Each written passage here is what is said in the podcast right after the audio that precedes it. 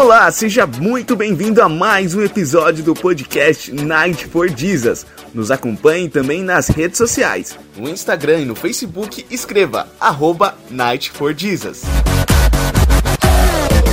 Fique agora com mais um episódio do Night for Jesus Podcast. Tudo bem, juventude? Sejam bem-vindos. Glória a Deus. Top, hein?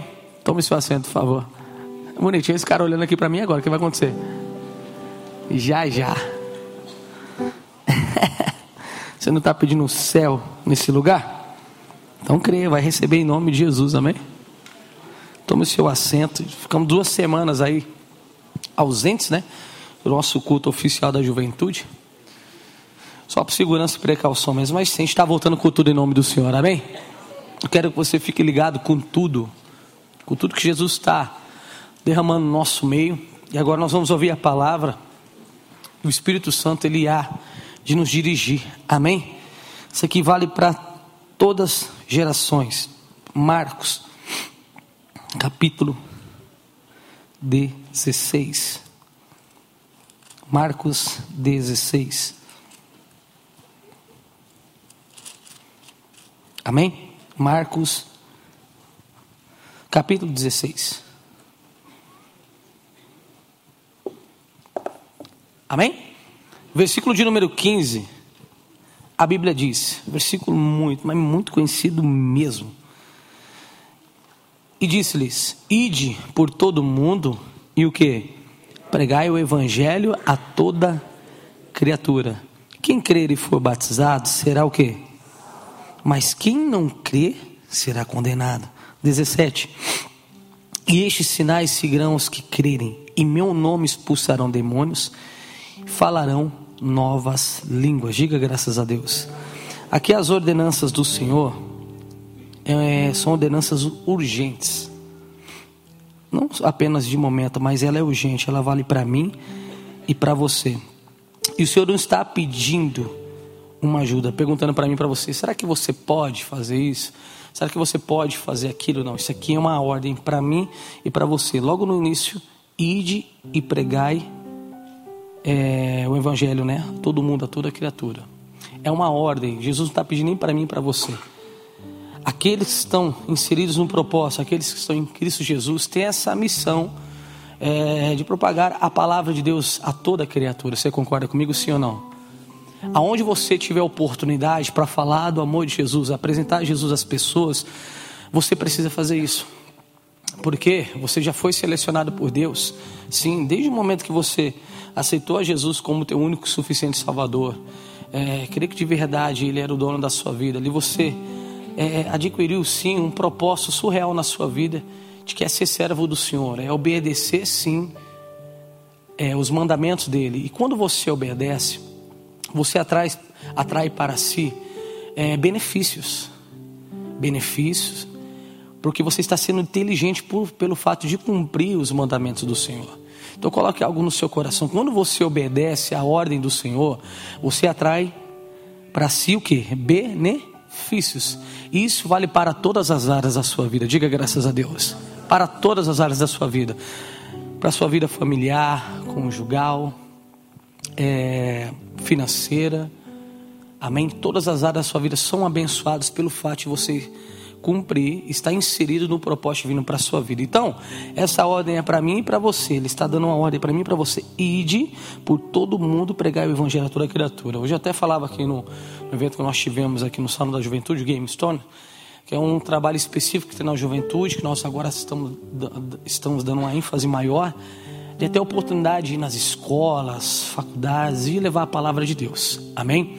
E não é um trabalho tão fácil como muitos pensam que é. Porque é um trabalho que requer tempo, renúncia, entrega, dedicação. E principalmente a gente acaba é, é tendo que romper barreiras né, que existem entre, entre a igreja e alguns departamentos. E não é tão fácil assim. E já conseguimos sim em alguns lugares, mas esse ano é um ano que nós vamos conseguir romper as maiores fronteiras aí em nome de Jesus. Eu até falava o pessoal hoje, pessoal, é, muitos, né, eles querem, é, têm um desejo de fazer missões, né, de ir por todo mundo e pregar o evangelho a toda criatura. Mas para que isso aconteça, você precisa estar preparado. Nós precisamos estar preparados. Amém? Você não pode ir, falando do amor de Deus ou pregar a escritura para alguém sem você ter pelo menos um pouco de fundamento do que você está passando para as pessoas. Vamos dar exemplo, eu vou numa escola pregar, né, ou uma faculdade, enfim. Eu creio que, querendo ou não, estou pisando em um, em um lugar que infelizmente muitas pessoas ainda não conhecem a palavra, por isso que nós estamos indo lá levar o evangelho. E pelo fato de nós estarmos indo levar o evangelho a pessoas que ainda não conhecem a palavra, a gente está pisando no, na casa do inimigo. Entendeu? E ali corre um grande risco de sermos questionados, de sermos afrontados. Aí eu te pergunto, e aí? Você está preparado para isso? Você está preparado de verdade para enfrentar essas situações. Ah, pastor, mas a Bíblia diz, o fato de eu abrir a minha boca, o seu Deus vai, vai me encher, mas vai, ser, vai te encher se você for dedicado. Se você for dedicada. Você está achando que as coisas vão acontecer assim de uma, de uma hora para outra? Nada. A Bíblia diz que o nosso Senhor e Salvador Jesus, ele crescia diante dos homens e diante de quem? Era notório o crescimento dele. Jesus tinha propriedade do que ele falava. Quando ele abria a boca, ele abria e pregava com autoridade. Deixava as pessoas de boca aberta. As pessoas ficavam impactadas. E desde garotinho que ele dominava. Nada foi por um acaso. Ele se preparou. E quando ele assumiu de verdade o ministério dele, precisou de apenas três anos para revolucionar o mundo. Tanto que isso impacta até hoje nossa geração. Diga graças a Deus. Mas nada foi por um acaso o ministério de Jesus, ele se preparou. Só que ele deixou uma, uma ordem bem clara para mim, para você, dá para fazer, desde que você obedeça a minha voz. Se você obedecer aquilo que eu estou mandando você fazer, vai dar certo para a glória dele. Então, quando você coloca Deus em qualquer tipo de missão, quando você coloca Deus à frente de qualquer batalha que talvez você possa até estar enfrentando, você sai vencedor porque Ele está aí na frente.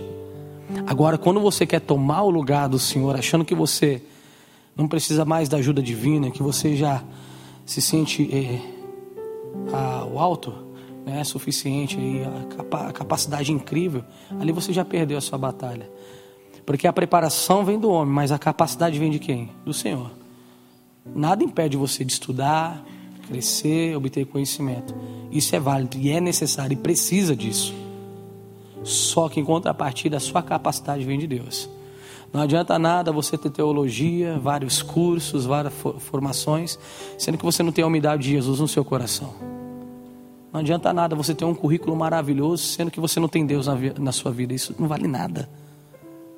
O maior conhecimento que existe é aquilo que vem revelado pelo Espírito de Deus. Diga glória a Deus. Então o que você precisa é ter o Espírito Santo na sua vida. Você precisa se encher do Espírito Santo. Ao ponto de você abrir a sua boca e o céu se abrir. Em nome do Senhor Jesus, amém? A Bíblia fala que quando o Senhor Jesus ele foi batizado, né, desceu sobre ele o que? Hã? O Espírito Santo em forma de pomba, né?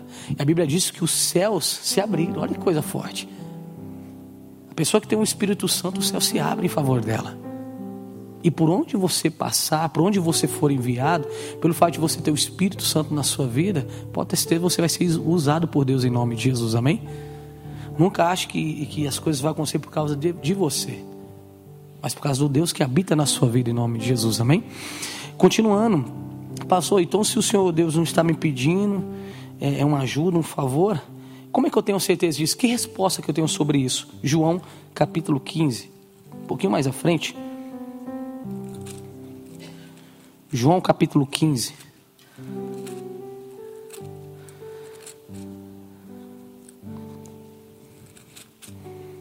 João capítulo 15,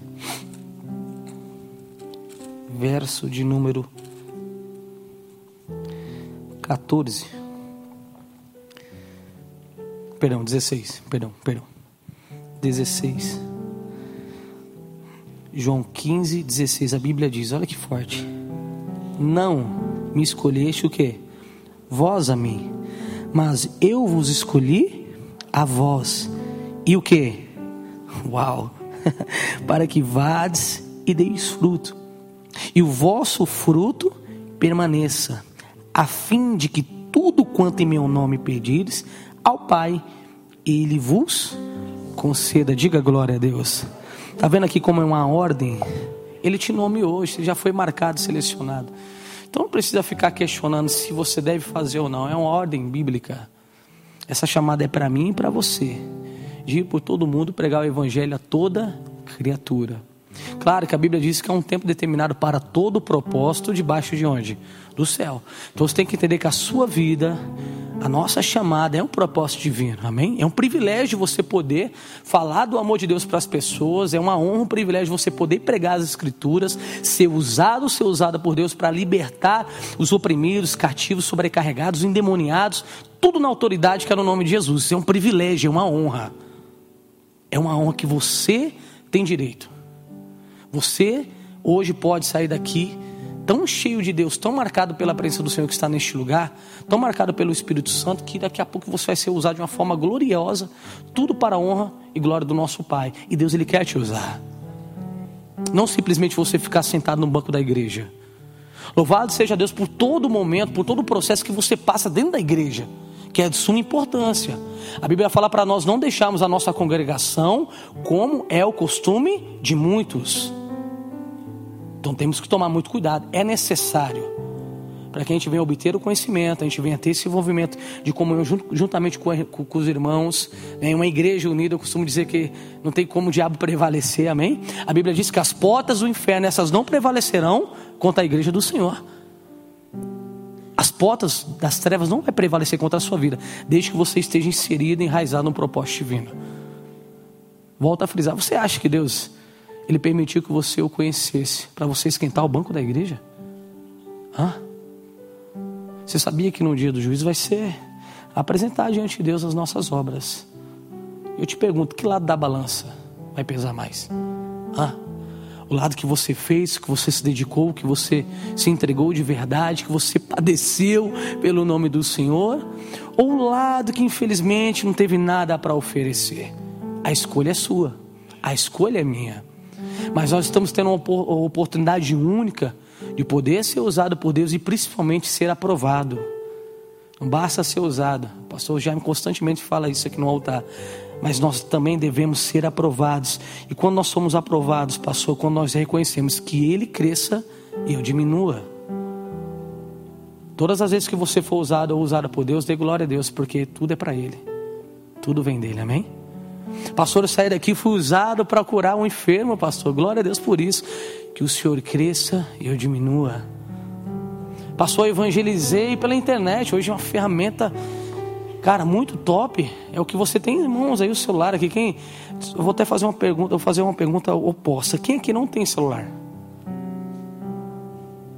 Alguns pode ser porque não gostam mesmo, outros porque foram roubados. Está repreendido em nome de Jesus que você não vai ser mais roubado. Né? Mas aqui um caso ou outro, de todos que estão aqui, acho que umas três, quatro pessoas do máximo levantaram as mãos.